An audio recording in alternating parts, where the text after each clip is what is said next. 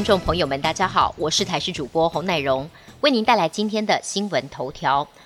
反莱猪公投案被台湾民意否决之后，日本对于台湾解除对福岛等五县食品进口禁令的期待度也随之提高。自民党外交部会长佐藤正久在推文透露，日台执政党预计在二十四号召开第二次的二加二会议，也将就此议题来进行讨论。驻日代表谢长廷近期也返台述职，一般认为谢长廷这次的返台应该会就开放日食问题向政府提出相关报告。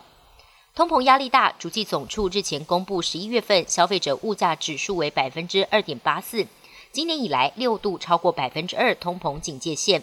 如果以所得层级别分类，低所得家庭的负担更重， C P I 年增率一度飙到 百分之三点零五， 比 C P I 总指数年增率高 零点二一个百分点。如果不考虑农历年节短期因素，主计总处证实低所得家庭的通膨压力创下九年来新高。而中高所得家庭 C P I 年增率分别为 百分之二点八七 与 百分之二点七五。 A C I P 委员会昨天下午举行会议，与会专家达成共识，针对一二剂混打，因目前疫苗供货充足，同意国内尚未接种第二剂疫苗的民众可以全面混打新冠疫苗，不管第一剂打的是 A Z、 莫德纳、 B N T 还是高端，只要跟医师咨询过后完成评估，第二剂就能自由选择接种品牌，也就是想打什么都可以。至于第三季的接种间隔，与会专家仍然建议维持原先的五个月方案，指挥中心则是最快在今天公布相关政策。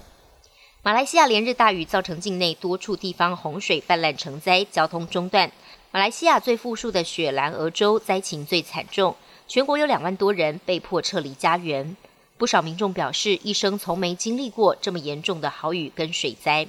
马来西亚总理也宣布投入 六点六亿台币作为援助跟重建经费。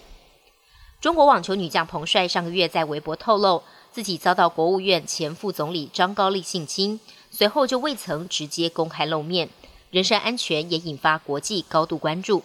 她十九号终于现身接受新加坡媒体的采访，但她强调从来没有指控任何人性侵她，还说上个月初在社群媒体的发文遭到误解，说自己出入一向很自由，并没有受到监视。这是彭帅首度面对摄影镜头公开谈论此事。人类制造了惊人的塑胶制品，也因此造成更多的塑胶垃圾。由于塑胶本身无法自然分解，根据统计，每一年大约有八百万吨的塑胶垃圾进入海洋。大量的塑胶垃圾对于环境造成了极大负担。还好科学家发现了环境中有一种特有的微生物，它们正不断进化，可以分解或消化塑胶。这个重大发现让科学家相当振奋，因为这些微生物可以帮助减轻人类对于环境造成的负担。本节新闻由台视新闻制作，感谢您的收听。更多内容请锁定台视各界新闻与台视新闻 YouTube 频道。